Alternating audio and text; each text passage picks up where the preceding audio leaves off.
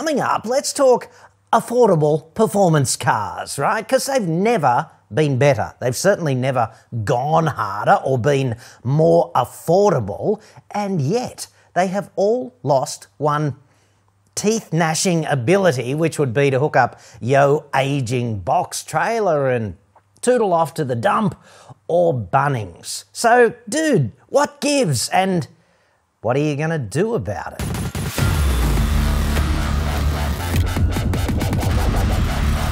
I'm John Cadogan from AutoExpert.com.au and I get new cars cheap for buyers here in Australia. Website for that, obviously. Or you can just click the card that's up there now. Dude, I towed it up there with an i30N just moments ago. I'd put a chain around the axle and hope for the best because, you know, no tow bar. We'll get to that. This video is kind of sponsored by Olight. If you're watching it on the day of its debut, the 25th of February of 2022, there's a big fat Olight sale on right at the moment. Links in the description. Big fat discounts for you, so just go there if you want that. They are awesome flashlights. I find myself carrying the Olight Warrior Mini 2 every day. It's pretty good for everyday carry because you don't feel it in your pocket and it's so damn useful. There's that. But I wanted to talk to you about the Baton 3, which comes in this Zippo esque sort of case, which is also a battery that charges the torch up up to four times without plugging in by USB C to recharge the lot. And you can recharge it with a standard Olight magnetic charger on the back if you're you know out there without the case. So that's nice. Packs a punch very bright for something this small. It's only about six and a half centimetres long. Not going there. And its party trick, I think you'd agree, is if you're, you know, rooting around and you're in some dark place, like under the friggin' car or under the friggin' bonnet of your car, and you're looking in some dingy little hole and you need both hands and light, and you've only got two hands, then I really like this trick, okay? Because you don't need a separate head torch. This looks exactly where you're looking and it shines the light there and you've got both hands free and you don't even feel it. And all you need to do is, you know, man up and admit that you look ridiculous without a hat on because your head's all shiny and nobody needs to see that. So you wear your dome cover, you've got the lip to put your impromptu head torch on and problem solved.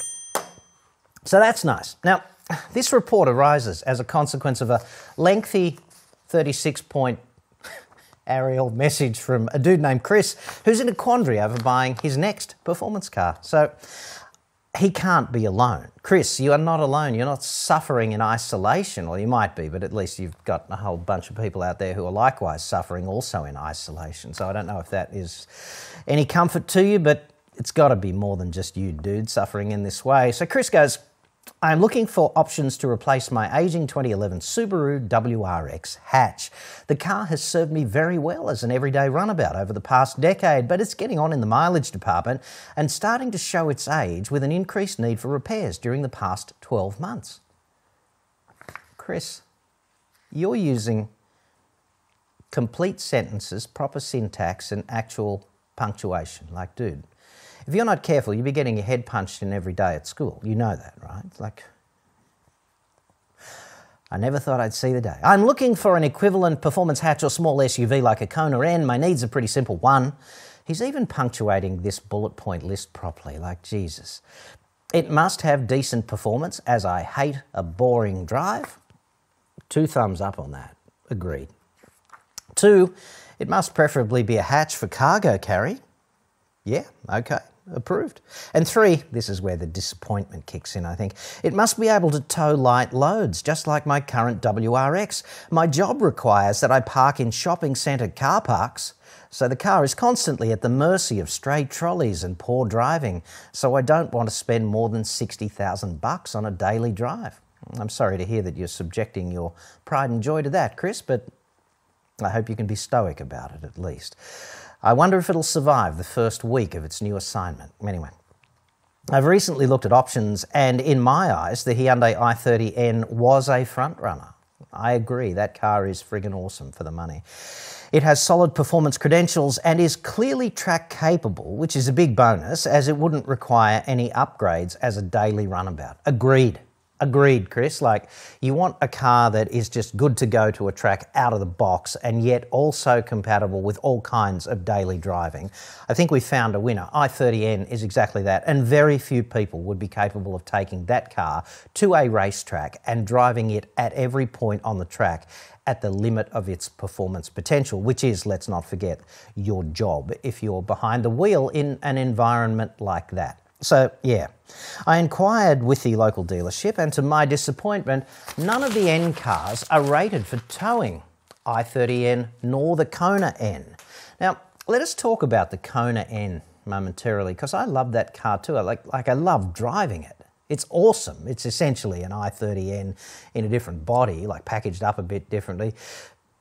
But it's a bit of a freak show of a car, really. Could have come out of a lab in Wuhan, couldn't it? I, have actually got a a review of the Kona N shot, and I'm really wondering how I'm going to contextualize it because I love driving it, but I wouldn't recommend it. Like, my conclusion is buy an i30N because it's better, like in the context of it's going to be faster. And if you're buying a performance car, faster is kind of important. So, anyway, there's that. Uh, Chris goes on that they could not provide reasons, just excuses for this absence of a tow bar. I've since looked at the performance options from other brands, and the story is the same. If you want performance in the 2020s, this is a bit of a rant now, it comes with zero towing capacity. Subaru WRX, brackets, fugly. Toyota Yaris GR, great, but too small. Honda Civic Type R, brackets, boy racer. Mercedes AMG, overpriced, and let's not forget, three prong, legendary customer care. Yet it's the same story with all of them on the tow capacity front, i.e., zero, Chris says. It's as if the car gods have decided that performance and towing are mutually exclusive in 2020. Like, what the? I agree. They have decided that. It's something you just can't do it anymore. Chris goes on and says, My questions are why would car companies not bother to compliance their vehicles for some level of towing capacity in Australia? I'm not looking to tow a horse float or huge caravan. Thank Christ.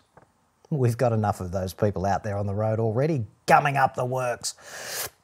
I'm looking to tow a personal watercraft a few times a year, some rubbish to the tip, or a trailer of supplies from Bunnings, maybe 500 to 700 kilograms of towing capacity at best the kind of towing that most people would typically do, and that, ironically, most entry level cars are also rated to do.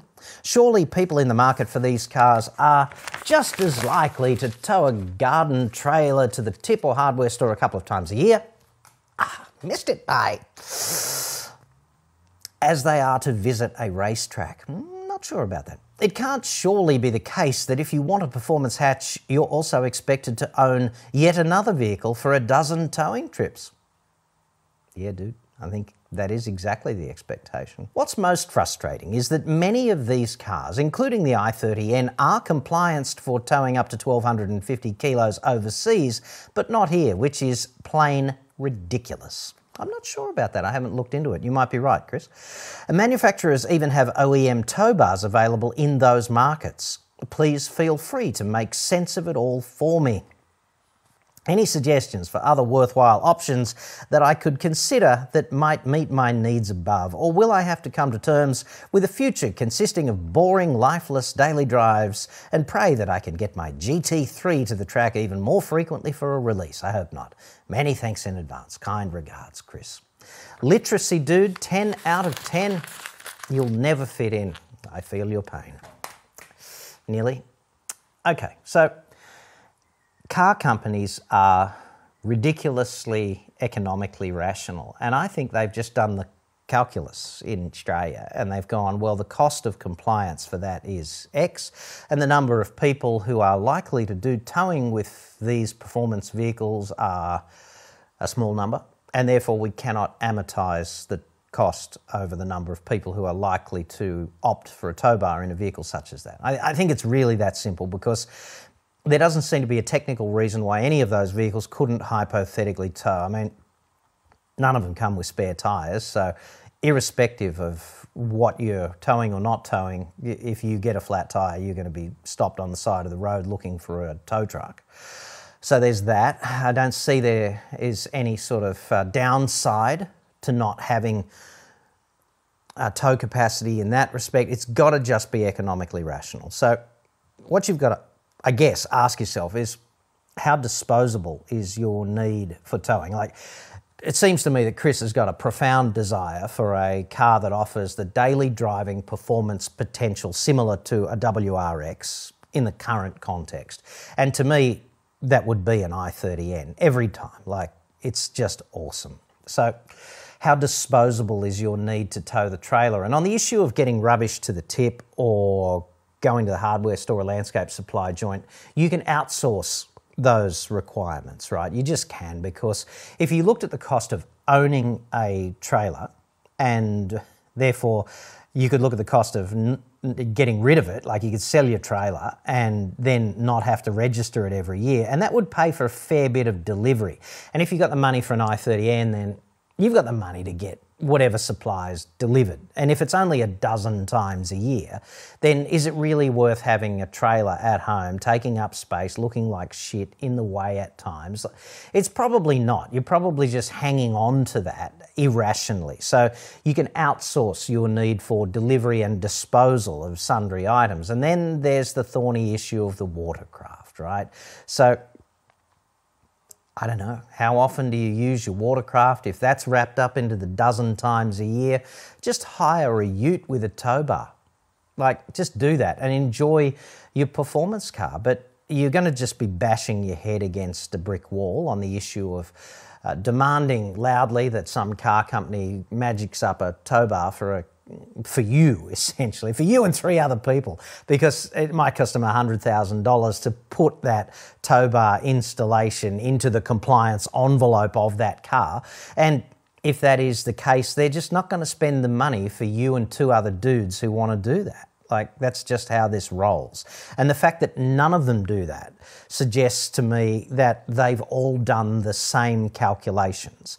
The other thing is, it's going to impact the performance slightly because a tow bar installation is going to be 20 to 30 kilos, I guess, all up. And that's right out the back behind the rear axle line and more mass is just something you don't need in a performance car and it's it's always going to be there. It's not like you can unload it in the manner of other sundry shit when you get to the track, right?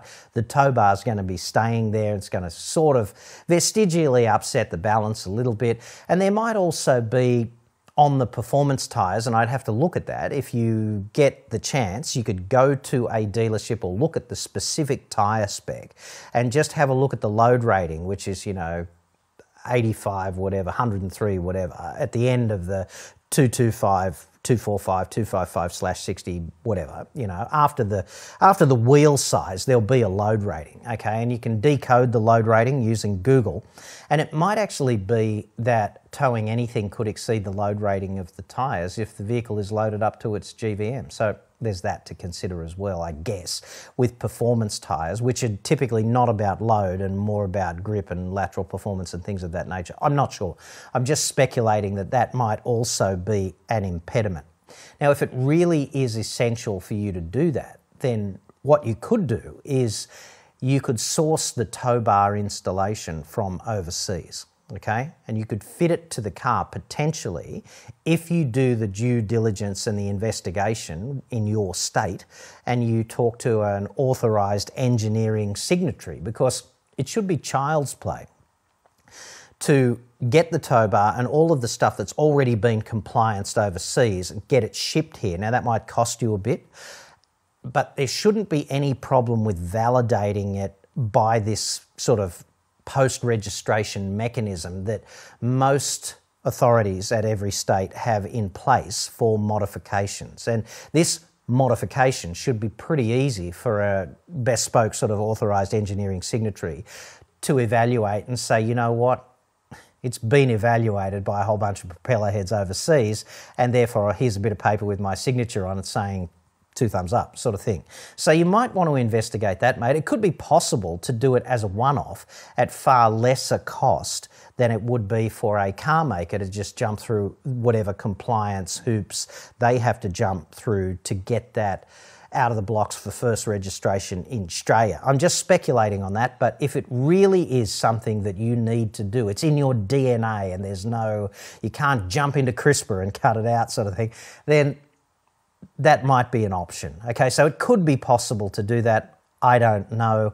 But on the issue of i30N, yeah, approved, two thumbs up, do it. You will not be disappointed, except in its out of the blocks tow capacity, but you might be able to get over that. And then you just have to ask yourself, can I just dispose of this, you know, somewhat irrational need for, I don't know, four trips to the tip and four trips back from Bunnings, you can outsource that easily, right? And then you've got your jet ski and you want to get that to the water, what is that, another four times a year? Hire a car, dude. Like hire a ute with a tow bar and just tow it. Do it four times a year. It's going to cost you, what, a couple of hundred bucks a time. Still cheaper than suffering with some shitbox that you're going to hate driving. I guess the other thing you could do is you could get one step down, like an i30N or a Kia Cerato GT, and if you want, you could hop it up a little bit. You know, it still would not be as good as an i30N in the performance domain, but it might go a little bit better. You'll void the warranty, of course. You'll save 20 grand or, you know, 15 grand, something like that.